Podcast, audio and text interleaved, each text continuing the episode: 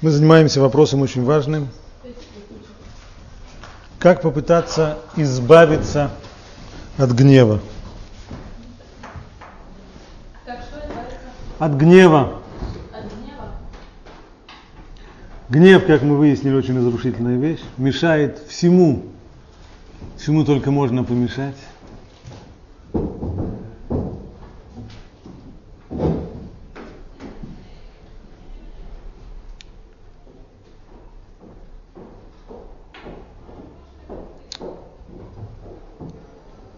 Поэтому необходимо найти.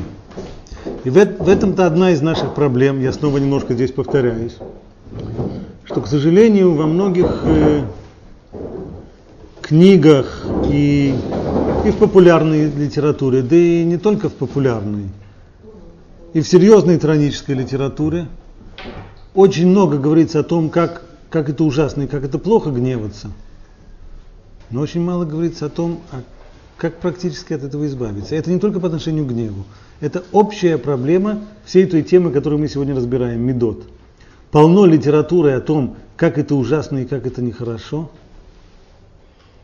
И очень мало о том, а как, а как сделать так, чтобы его не было.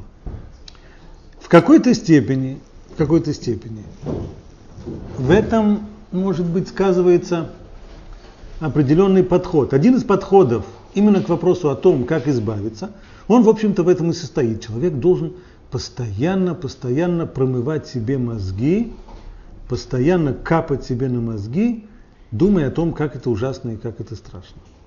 И точно так же, как работает реклама, то есть когда вам говорят вещь, с которой, в общем-то, практически никто поначалу вроде как и не согласен, но ее повторяют миллион раз, она постепенно, постепенно, постепенно – просачивается из сознания человека в подсознание. Точнее, даже не останавливается в сознании. Никто из нас серьезно не начинает раз, э, рассматривать, что написано в рекламе и что там сказано, и расценивать, насколько это умно и насколько это, насколько это правильно. Она просто, минуя сознание, она капает сразу куда-то туда в подсознание. Ну, если так, значит получается, что если мы будем постоянно капать себе на мозги, и постоянно разговаривать о том, как это ужасно и как это плохо быть гневливым, то в конечном итоге это на нас повлияет. И целое направление вот, э, в иудаизме, которое строилось на вот именно таком, такого характера самовнушении, называлось это Тнуата Мусар, движение муса, которое на русский язык почему-то принято переводить словом этика, хотя с этикой не имеет никакого абсолютно отношения. Этика это установление правил, что можно, а что нельзя. Здесь вообще речь идет не о том, что можно, а что нельзя, а как, как изменить самого себя.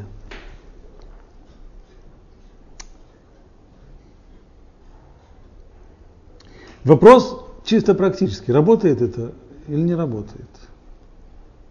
Некоторые утверждают, работает если долго и много читать и повторять и прочее, то это просачивается.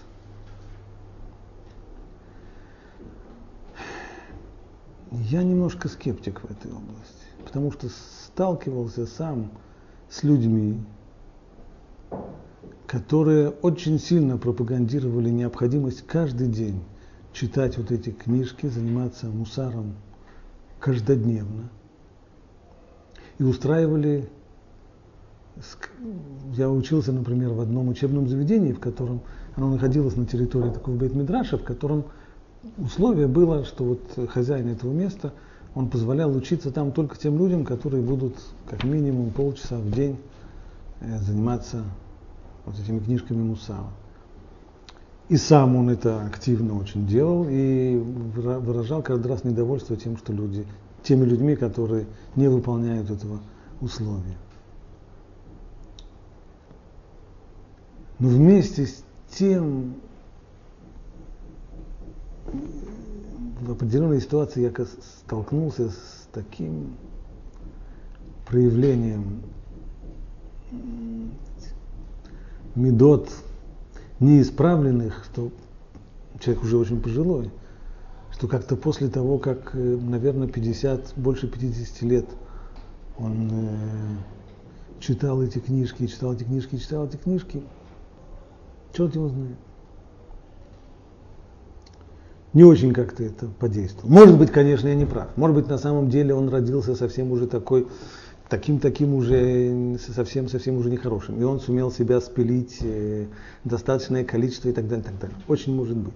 Но все-таки, все-таки мой скептицизм этот случай не только не ослабил, но и в какой-то степени и усилил. Хотя теоретически вроде оно так действительно. И на самом деле целое большое направление в психологии тоже так считает. Фрейдизм на этом в какой-то степени построен. И, и люди всякие нехорошие пользуются этим способом для того, чтобы зарабатывать деньги на рекламе и так далее, и так далее. Но вот тот подход другой, другой, который, э, который мы нашли в Рамбане, которому был посвящен предыдущий урок, это через свое поведение, не через промывку мозгов, а через свое поведение, влиять на свою личность, он, пожалуй, чуть более, с точки зрения его результатов, чуть более действенный. И мы говорили, что сводится он к самому первому упражнению, которое необходимо начать прямо с сегодняшнего дня. А именно, привыкай всегда говорить с людьми мягко. Всегда имеется в виду, всегда, каждый час. И с людьми имеется в виду со всеми людьми. Абсолютно.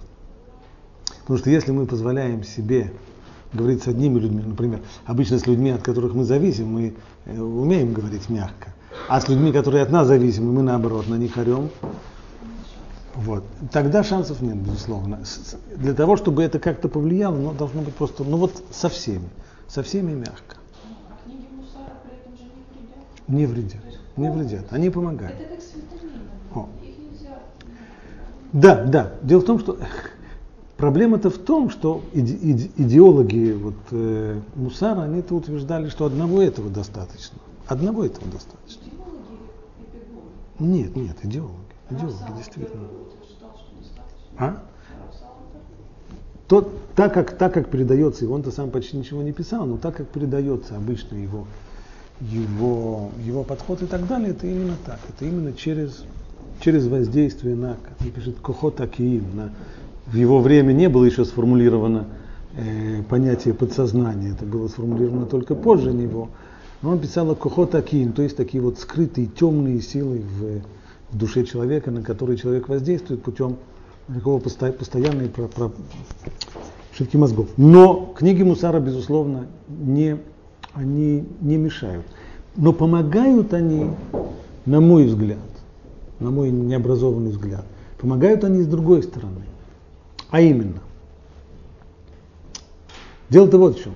Для того, чтобы осуществить вот эту вот работу над собой, говорить через, мягкий, через мягкую речь, Проблема с ней очевидно одна. Если бы это вот помогало, так как таблетка анальгина, голова болит, приняли таблетку, ой, через 15 минут все уже прошло.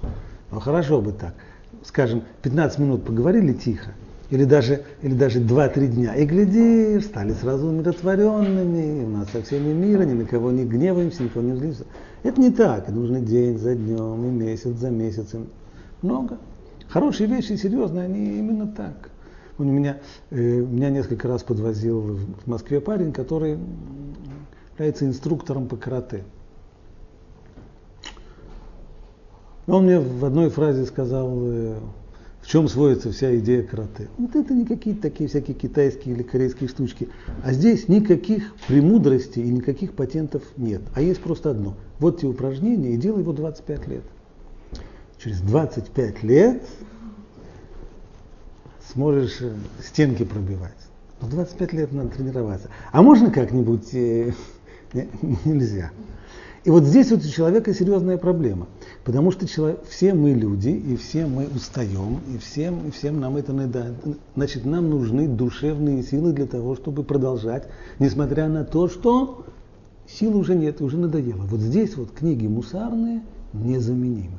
Для того, чтобы дать еще желание дать человеку еще дыхание, дополнительное дыхание, еще раз попробовать, и еще раз, и еще раз. Не получилось. Вот я уже, глядишь, там три недели, три недели тренируюсь в том, чтобы не злиться, и тут кто-то мне на хвост наступил, так я взвился до потолка, как будто бы трех недель не прошло. И в этот момент мы чувствуем, что, а может, а зачем оно нужно, а, а не получается все равно. О, вот как раз вот, вот для этого момента здесь книги, книги Мусара – незаменимы, такие как Нефилат и Шарим, и такие как Рухот Цадиким, и, и другие другие книжки. Очень важно. Но только одной промывкой мозгов, боюсь, не очень проходит. Многие не согласятся с тем, что я скажу. Скажут, что я вообще говорил ужасных вещей, я бросаю камни в святых людей и так далее. Так далее. Все может быть, все может быть. Но такое мое личное впечатление, что одного этого не. А система, которую предлагает Рамбан, более действенная. А вот сейчас я хочу перейти с вами к совершенно другому подходу. Подходу не, не по системе Ахрей Пеулот Нимшахот Альвавод, то есть сердца людей действуют и сознание людей влечется вслед за их поступками, когда поступки имеют обратную связь на сознание, а попыткой воздействия прямо на сознание. Не на подсознание, а на сознание. Какими, какие есть способы воздействие на сознание для того, чтобы изгнать гнев из нашей жизни.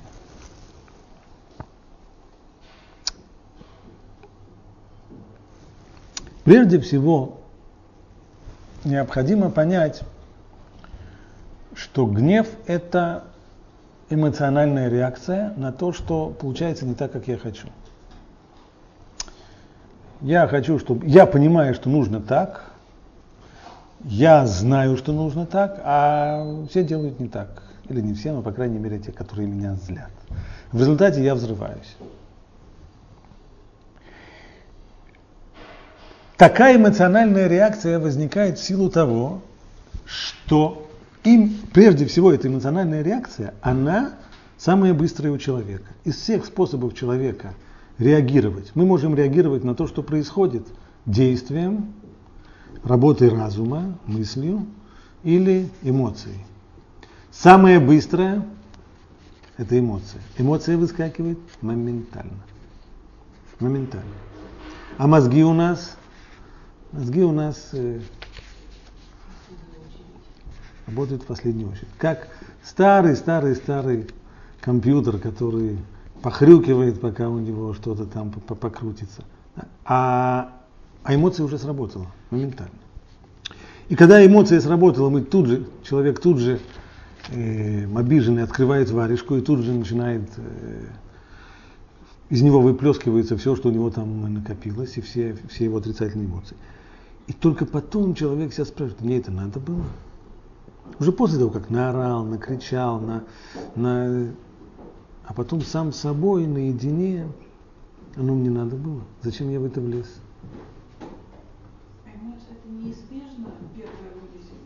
Эмоции всегда первые, неизбежны. Эмоции всегда будет первой. Всегда будет первой. То есть наша реакция эмоциональная и рациональная, эмоциональная всегда быстрее, чем рациональная. Закон жизни. Но, но, но. Какое здесь но? На этом, кстати, основывал, Рабисоль Салантер на этом основывал всю свою идею Мусара. То есть эмоциональная реакция, откуда она исходит? Из подсознания. Так? Значит, от того, что человек воздействует на свое сознание, ничего не меняется. Потому что, как его, его очень известный пример, с которого он начинает. Человек, у человека есть э, сын, которым он очень недоволен, потому что сын его не слушает, э, все ценности отца он на них плюет и так далее. В общем, отец живет в большом разладе со своим сыном. А с другой стороны, у него есть ученик, очень к нему близкий, и очень им ценимый, и очень ценящий своего учителя и так далее. Теперь в середине ночи, в 2 часа ночи, человек этот вдруг просыпается и понимает, что в доме у него пожар.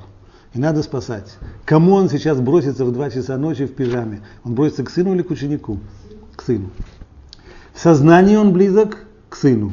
Но в ответственный момент, в критический момент действует не сознание, а подсознание. А в подсознании ну, у него таки связь именно с сыном, а не с учеником.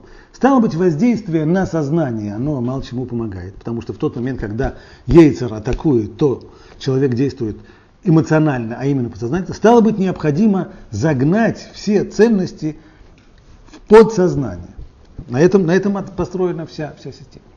Но, но, при всем при том, при всем при том, что эмоциональная реакция, она моментальна, это не значит, что война уже заранее проиграна. Потому что человек может с помощью не таких уж сложных трюков заставить себя действовать рационально, по системе, которую мудрецы наши называли мелех. Моах, лев, кавет. Сначала именно разум, только потом уже сердце, эмоции, а потом уже только конкретный поступок руками и ногами. А именно, способ до смешного простой. Сосчитать как минимум до десяти. Сейчас меня кто-то обидел. Сейчас что-то происходит не так, как я хочу. Вот прямо перед э, в пятницу отправился я в э, отправился я в магазин и вижу в магазине написано там, три, три единицы одного продукта и очень выгодная цена. Ну, я решил, что это продукт, хотя продукт, безусловно, не такой, который нужно толкать. Продукт хороший, продукт качественный. Э, но очень интерактивная цена. Я тут же взял три упаковки, подхожу к кассе. Он выбивает мне цену вовсе не ту, которая стоит там. О, как же так? А есть там, если там написано, что за три штуки цена, цена такая-то. Ну, ничего подобного. А там написано. Вот если написано, получишь. Приношу ему, приношу ему эту бумажку. А бумажка стояла прямо рядом с этими упаковками. Он говорит, смотри, смотри внимательно, читай. Здесь написано три упаковки, но не этого товара, а другого. Читать надо. В этот момент меня взбесило. Что меня взбесило? Он, он прав, что читал. Во-первых, собственная глупость, потому что действительно можно было прочитать. С другой стороны, с другой стороны, почему я не почитал? Я действительно не читал. Я посмотрел, как человек несется, как, несется как, как лошадь. У меня всегда есть ровно, ровно две минуты для того, чтобы закончить все свои дела. Я вижу, что эта бумажка, что три штуки такой, она стоит рядом с этим товаром, я ее автоматически отношу к этому. Куда же ты? И в этот момент хотелось мне ему что-то такое очень, очень такое обидное сказать, потому что, но с другой стороны, имеет смысл, это нужно. А чем это, это что-нибудь изменит? Суть это изменит? Суть не изменит. Суть осталась та же самая, что я невнимательно прочитал то, что написано на этой самой бумажке. А если бы внимательно прочитал, понял бы, что не об этом идет речь, и действительно. Если в этот, стало быть, в этот момент, что необходимо сделать? Набрать в легкие много-много-много-много воздуха и постепенно посчитать, что это дает. Одну простую вещь. За это время, за это время мозги-то начинают работать. Мозги у нас работают медленно, но работают же. Это не значит, что они вообще не работают. Медленно работают, но работают. И если я хотя бы даже удалось мне это задержать иногда на 10 секунд, или иногда чуть больше, или иногда я себе говорю, я страшно злюсь на, на своих детей, и прямо мне, мне, у меня такое ощущение, что прямо сейчас я бы не знаю, что бы им сделал. Я говорю, знаешь что, мы поговорим с ними завтра. Вот завтра, завтра я и выдам все, что Завтра. Ветер прошел, паруса поникли. Спокойно. Почему? Потому что с расстояния времени выясняется, что не так страшен черт, как его малюют. Не такое уже ужасное хамство она себе позволила. Ничего такого. Да, конечно, это неправильно, прочее, прочее. Но не так же это страшно. Это начинает, это улавливает разум. Это не то, что на самом деле я вчера смотрел на это так, а сегодня я смотрю на это по-другому. Нет, с точки зрения разума, рационально, одно и то же. Вчера я смотрел на это эмоционально. А эмоционально это меня задело. Задело, вот я готов был взвиться. Стало быть, если мы даем себе возможность не сразу, не сразу выпускать пары, это колоссальное средство против гнева. Кстати, само качество, это одно из качеств, одно из 13 качеств, которые мы приписываем Всевышнему, так как он управляет миром, это эрех апаем, то есть долготерпеливый. Известно, что в этом слове есть великолепная игра слов. С одной стороны, слово аф – гнев. Эрех апаем – это значит буквально долгогнев, долгогневный, то есть его гнев не сразу выходит, а ждет и ждет и ждет и ждет и ждет, и сразу гневается. Однако есть здесь еще одно значение. Слово «аф» – это нос. Стал быть, эрых апаем буквально означает длинноносый. Как можно подобные вещи говорить по отношению к Творцу мира? Объясняет Раши. Эта метафора означает следующую вещь. Мы, когда говорим подобные вещи, мы никогда не говорим о нем самом. Мы говорим о том, как он проявляется в этом мире. Что это за качество, которое проявляется в мире. Когда человек гневается, уже говорили, посмотрите всегда на гневающегося человека, у него раздуваются ноздри. Легче, легче это обнаружить на животных. Бык, например. Гневающийся бык. Не стоит к нему близко подходить, гневающемуся быку. У, у собаки тоже раздувается, раздуваются ноздри. Почему ноздри раздуваются, как бы гнев, как пар выходит из ноздрей у гневающегося создания. И когда он выходит, тогда вообще берегись. Но если есть длинный нос, то пока этот пар выходит из ноздрей, проходит время. Пока что остывает, охлаждается. Это уже совсем-совсем не то. Эры хапаем. Так вот, нам тоже необходимо быть длинноносыми. То есть не давать, не давать гневу выходить моментально. Дать задержку. За это время начинаем работать уже рационально. Рационально мысля понимаем, что не так уже страшно. Современные, э, современные психологи утверждают, что когда человек гневается, это значит в нем э, накапливается некоторая агрессия в потенциале. И человек должен ее разрядить. Либо он, э, либо он стукнет кого-нибудь, либо он э, наорет на кого-нибудь, либо... Есть, кстати, еще одна чисто женская реакция на накопившуюся вот такую агрессию. Это не бить кого-нибудь, женщины мало бьют. А? Что? Кричат. Кричат, да. Но это и мужчины делают. А вот есть одна чисто женская. А? а? Ой, вы не знаете? Под, подойти к холодильнику. Очень, у очень многих женщин напряжение. Вообще, вообще напряжение. Люди в напряжении больше едят. Замечено. Не только, не только, не только нервничать, любое напряжение. Например, вот когда 25 лет тому назад мы стали проводить семинары, то представьте себе, вот э, в такой форме люди находятся несколько дней, Э, утром две лекции, второй половине дня две лекции, вечером лекция и еще обсуждение и так далее. И все это для большинства людей такое интеллектуальное напряжение, они, ну, наверное, с тех пор, как закончили институт или школу, они не помнят. Да? Это напряж... известно, что во время этих семинаров количество съедаемого людьми, оно потрясающее. Пятиразовое питание всегда было пятиразовая. И люди, вот как, как было, э, завтрак достаточно плотный, потом лекция, в перерыве между утренней и следующей, две утренние лекции, в перерыве между утренними лекциями еще перекус. Люди набрасывались на, на подносы с, с пирогами, просто как будто бы они полтора часа или два часа тому назад не завтракали. Человек напряжение, безусловно, вызывает. Это способ погасить напряжение, э, такой вот уничтожением, не обязательно кого-то уничтожать, стукнув его по голове, можно просто уничтожать его зубами и так далее, и так далее. Съесть его пирог. Да, да. Нет, съесть сам, съесть сам пирог. Съесть сам пирог. Вот. М? Вот. Теперь, что касается, для вот гнев, гнев, нервы и так далее – вот здесь вот женщины еще больше, больше подвержены, чем мужчины. Да? Это вымещать, вымещать гнев на, на продуктах питания. Безусловно, существует. Но есть способ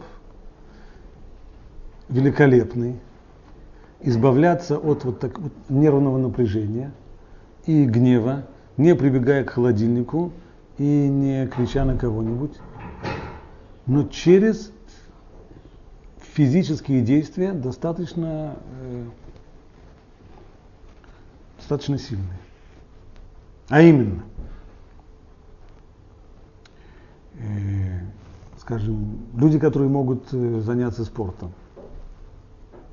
Или пойти, пойти хотя бы, скажем так, встать, встать у, у крана и мыть посуду, нет, не пойдет.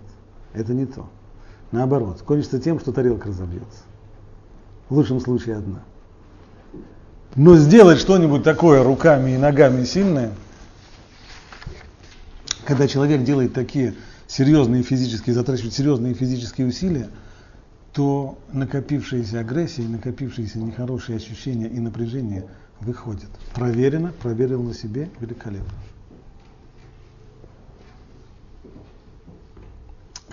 Я, я несколько раз это, это делал, когда я чувствовал, что у меня напряжение растет, и я вот-вот кого-нибудь могу укусить или еще что-нибудь, выхожу в сад, начинаю бороться с э, сорняками, начинаю что-нибудь махать, э, махать тяпкой или еще чем-нибудь. Великолепная вещь. Когда-то, вот, Бог отнял у нас многие эти работы. Когда-то мы должны были для того, чтобы делать, нужно было принести воду из колодца, дров нарубить. Знаете, как это великолепная вещь, нарубить дров. Все выходит, все просто, человек возвращается умиротворенным. Два ведра воды и немножко дров – Человек как новенький. Жизнь у нас сегодня такая, что все, все, что осталось, это на кнопки. Кликать, кликать, кликать, кликать. Но вот оно не работает через кнопки. Поэтому найти себе какой-нибудь способ вот именно такой физической разрядки, хотя это называется почему-то зарядкой, но на самом-то деле она разрядка, это, это великолепная вещь. Очень-очень рекомендую. На личном примере. Швабру, да, швабру. И тарелки нет, швабру да. Намного лучше.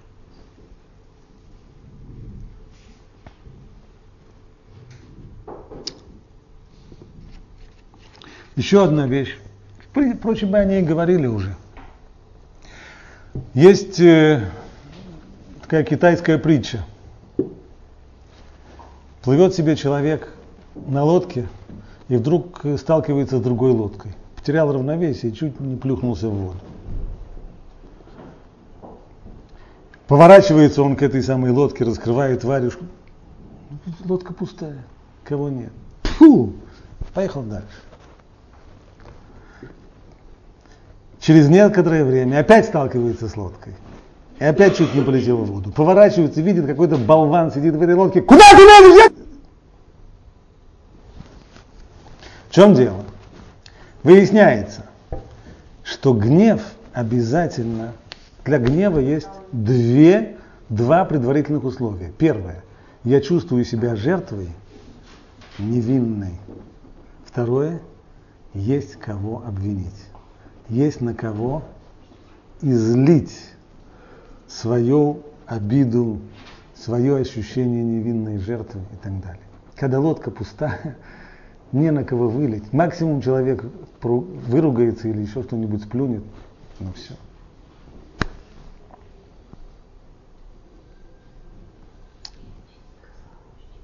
Найти, совершенно верно. Найти козла отпущения, на которого можно будет выпустить, выпустить свой грех. Стало быть, важно, первое, не искать козла отпущения. Второе,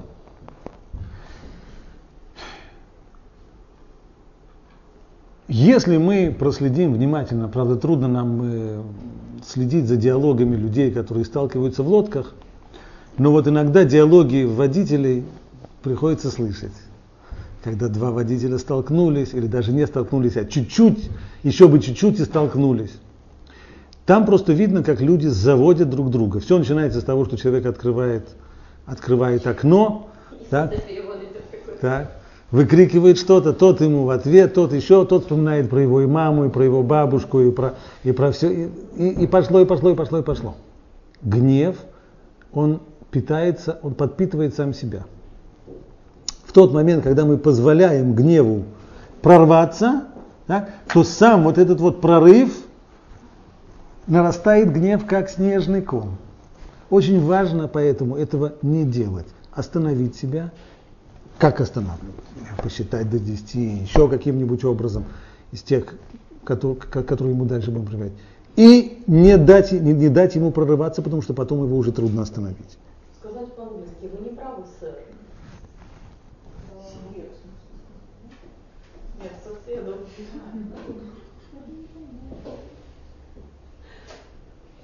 Иногда бывают фразы, которые в состоянии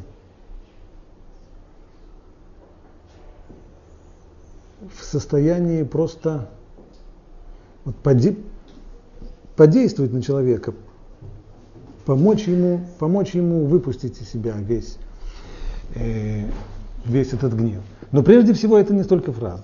Прежде всего это в, да, в данной ситуации это работа мысли человека. Заставить себя мыслить, рационально понять, что, в общем-то, нечего было здесь гневаться. Для этого необходимо, как мы сказали, чуть-чуть, чуть-чуть времени. И еще. Скажу вам еще одну историю. Не китайская, а уже наша. Лет эдак 10-12 назад участвовал я в семинаре, когда это было в Израиле, в одной гостинице было две группы. Была группа коренных израильтян и была группа вновь приезжих русских. Это было, стало быть, где-нибудь там году в 93-м, 94-м, что-то тогда, сразу после большого-большого большого приезда. В пятницу намечалась экскурсия. Перед наступлением субботы экскурсия по Иерусалиму и так далее. Экскурсии были разные, для, скажем, то, что аттрактивно для, для русских, не, не очень аттрактивно для израильтян. Поэтому... И вот приехал несколько автобусов. И наш брат повалил, вышел вышел с э, обеда и повалил прямо, стоит автобус, в него и влезли. Через несколько минут прибегает, прибегает кто-то и говорит, ой, они все перепутали, это, это автобус не для них, их автобус стоит так там. Подлетает он к автобусу, просовывает голову в, в автобус и прокрикивает такую фразу. И фраза была «Русим, ты цумя автобус» что тут было, несколько людей настолько обиделись. Почему они обиделись? Они вышли, мы для них русские, мы для них не евреи. Что такое? И они нас это самое вытурили из автобуса из-за того, что мы русские. Рядом с ними сидело еще несколько человек, которые спокойно вышли. Что происходит? Сказаны были те же самые слова. Часть людей в жутком гневе вышли, просто дать бы ему сейчас этого парня, они бы его укусили бы. А часть людей вышла спокойно. Почему так? В чем здесь штука? Кто-то обиделся и разгневался, а кто-то нет. А сможем ли мы проследить, кто обиделся, разгневался, а кто нет? Совершенно верно. Здесь зарыта собака. А именно, человек, у которого низкая самооценка. Такой человек обижается и гневается.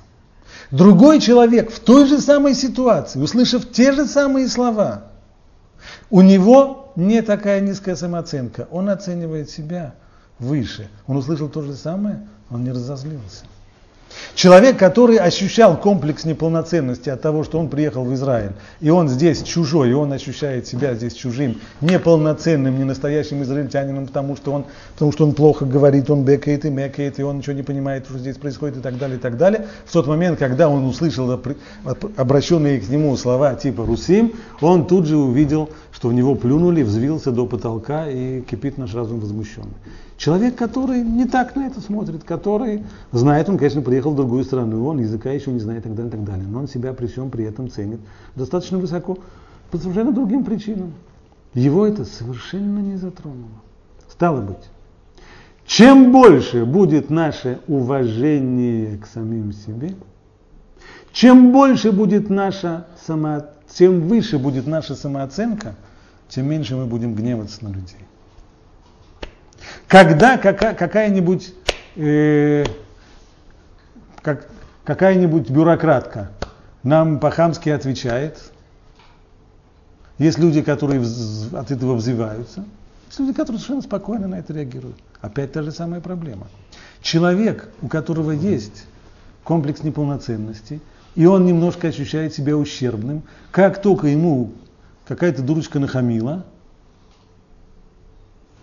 это его очень обижает, это его очень... э, Почему? Именно потому, что она, тем, что ему нахамила, она только тем самым подтверждает то, что он в глубине души ощущает, что он вот такой вот э, неудачный человек, который...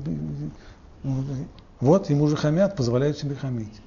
Человек, который, человек, который не так смотрит, у которого есть уважение к самому себе, респект к себе, мне она нахамила. Ну и что?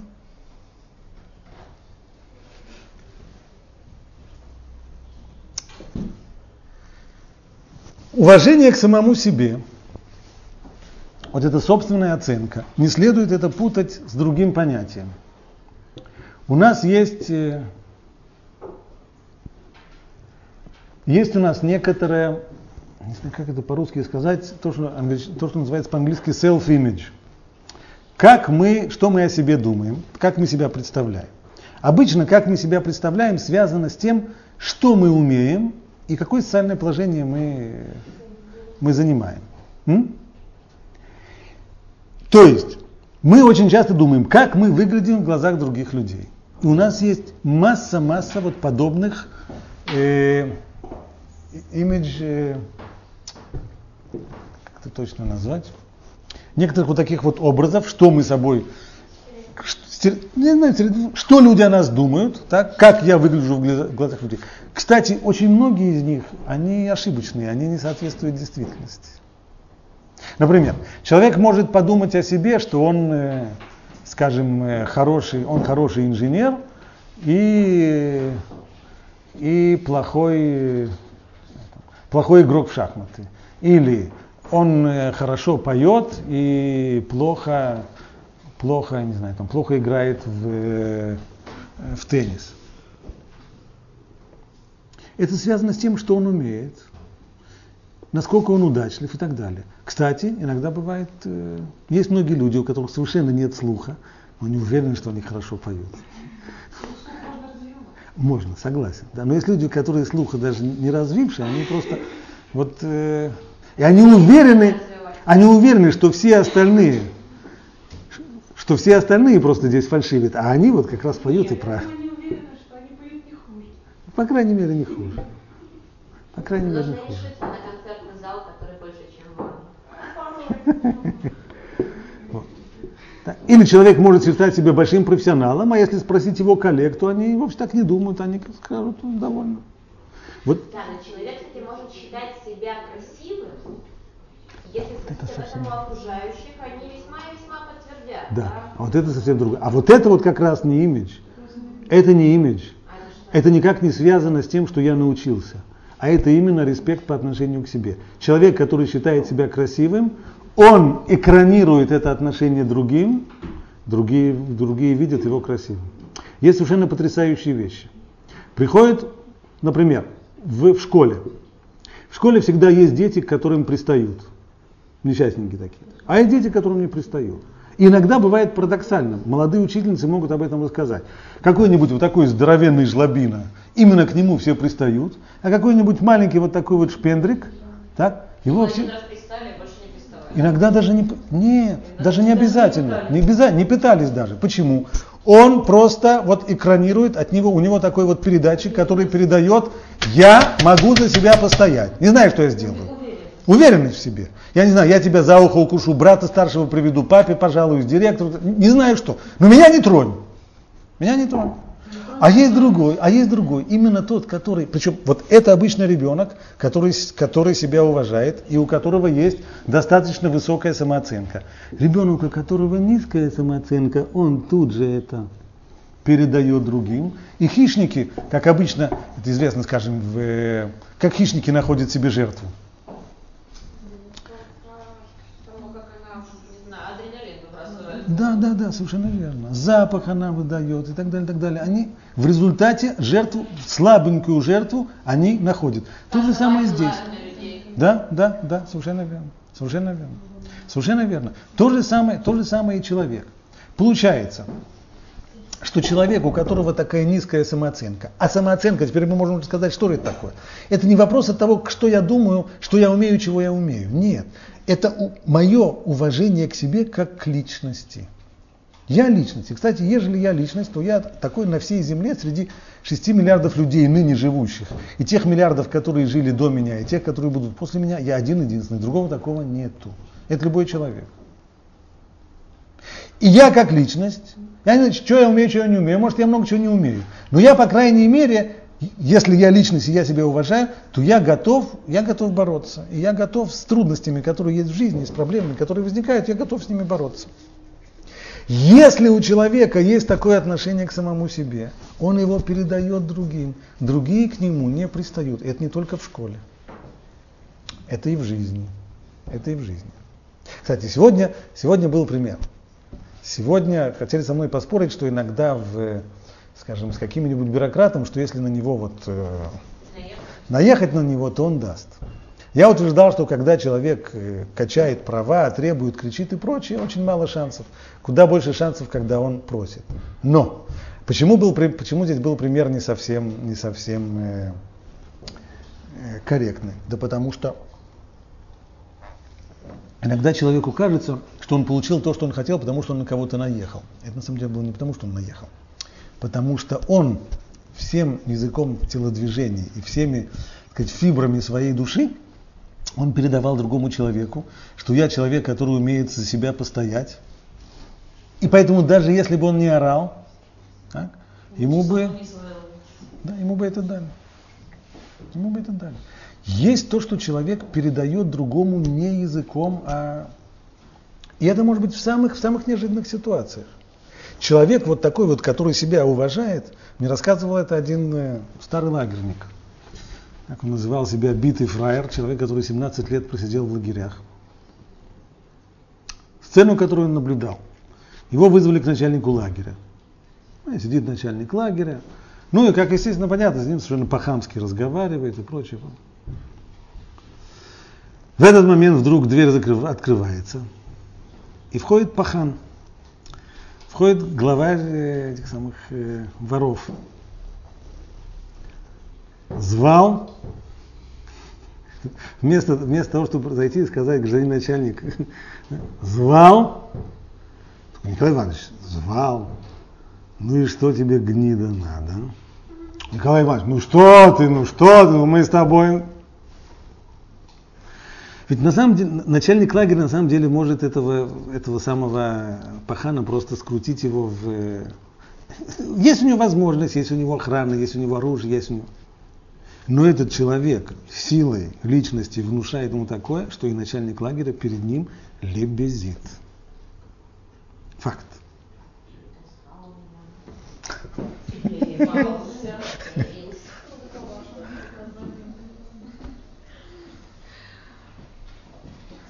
Тот же самый человек рассказал мне еще одну, еще одну сцену.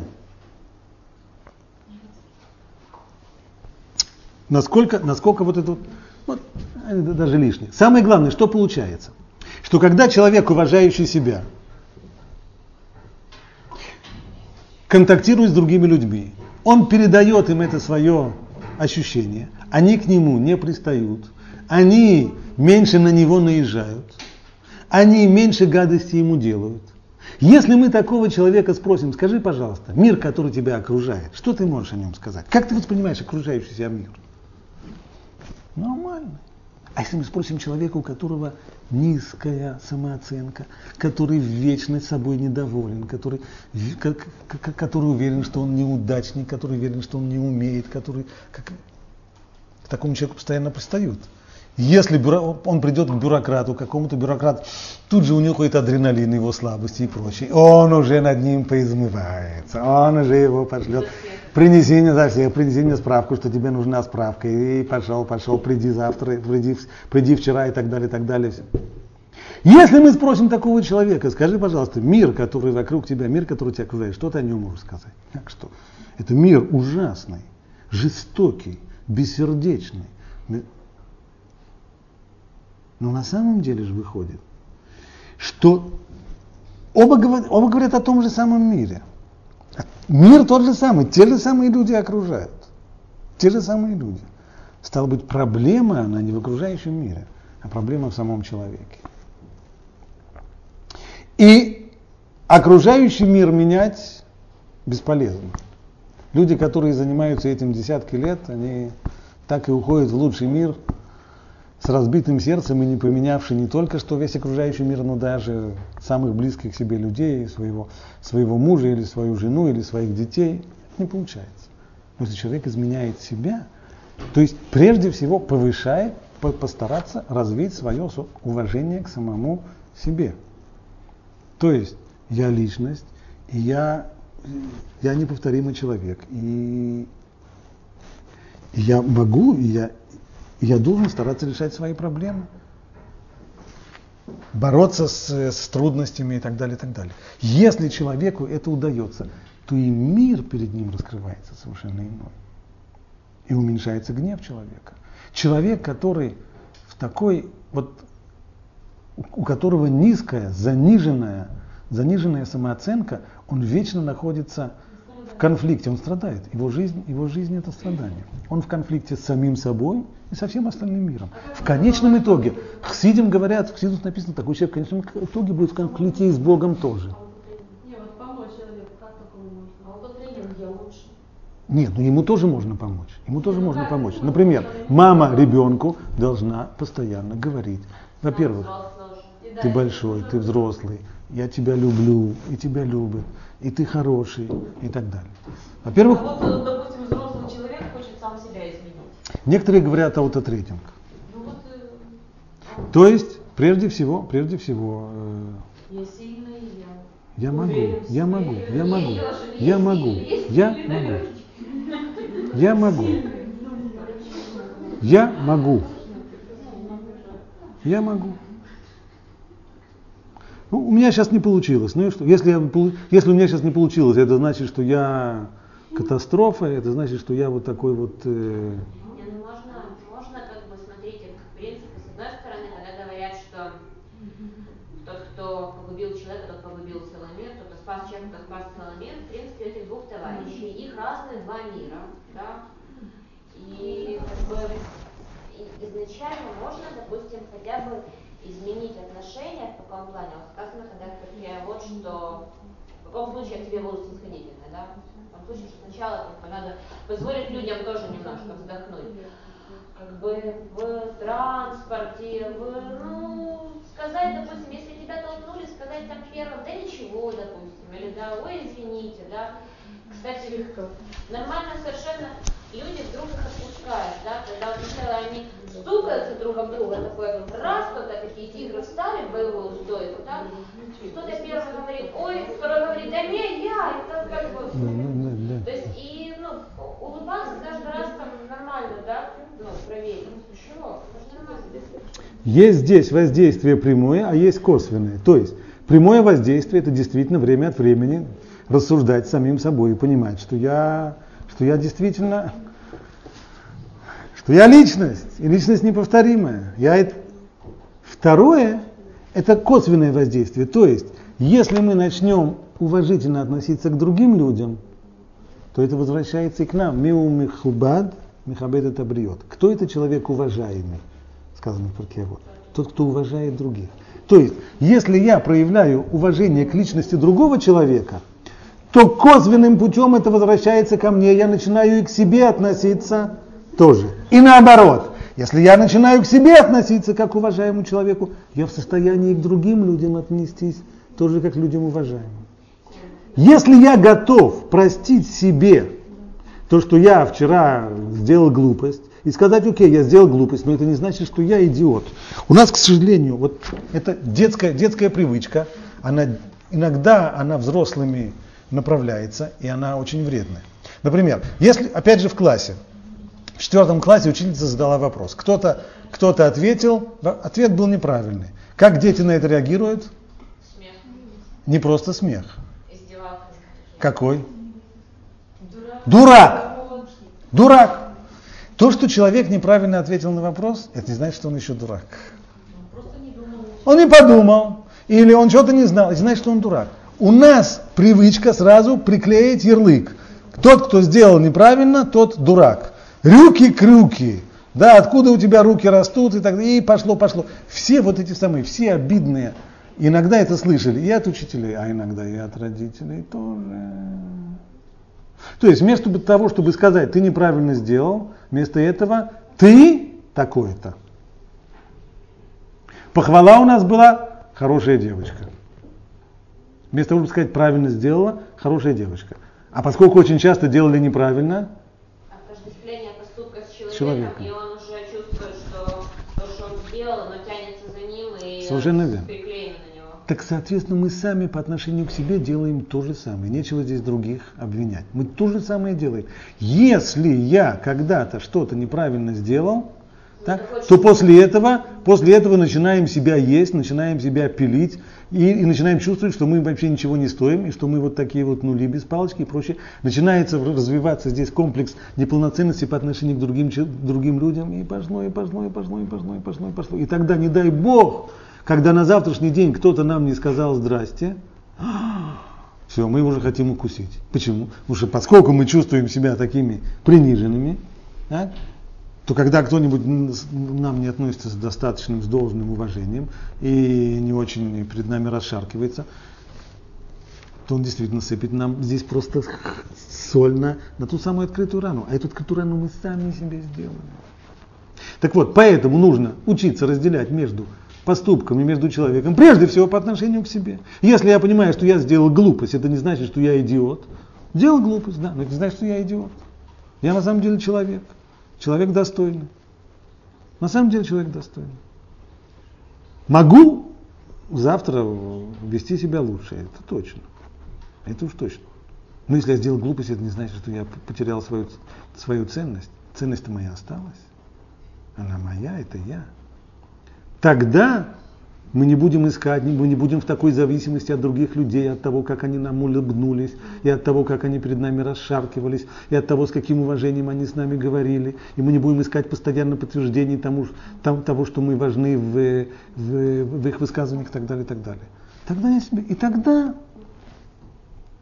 тогда мне не важно, что кто-то на меня, что кто-то на меня наорал, или кто-то, «А, подумаешь, собака, ве- со- собака лает, ветер носит.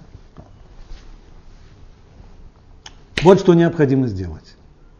Научиться любить самих себя. Ваавта лыреха камоха. Возлюби ближнего своего, как самого себя. Не умеешь любить себя, Не люби ближнего, пожалуйста. не надо. Не надо. Не надо. То, хорошо, сейчас мы остановимся. Это еще не все, есть у нас еще урок в конце. Пока что только повторим вещи, которые мы до сих пор изучили.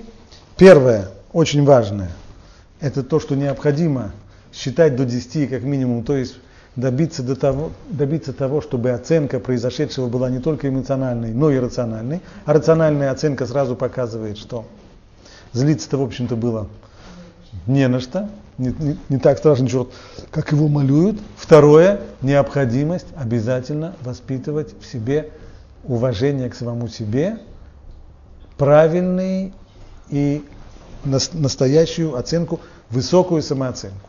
Это две необходимых вещи. Остальные вещи еще поговорим. А зачем тогда Всевышний устроил, что у нас эмоция лезет в голову? Если это приносит, ну, получается, сплошной вред, если мы за ней пойдем? Или она для того первая, чтобы вы ее Смотри. затормозили, что ли? Представь себе, что ты дотрагиваешься рукой до горячей сковородки. Потом начинаешь думать, черт возьми, горячая сковородка, она же должна быть где-то 120 градусов. Теперь 120 градусов, если дотронуться, у меня будет волды. Пока ты так подумаешь, значит, есть необходимость иногда для эмоциональных, да, для этого она существует. Для, для опасности, или когда вдруг э, слышит человек, не знаю, воздушную тревогу, значит, нужно моментально эмоционально прореагировать и тут же искать Да себе ведь большинство ситуаций требует не таких. Совершенно верно, да, да, именно поэтому. А, а вот это уже человек должен делать своим А, усилием. просто смертельно опасны, и поэтому первое. смертельно опасных ситуациях, безусловно. Да, должна быть моментальная реакция, не думая. Начнем думать, будет поздно.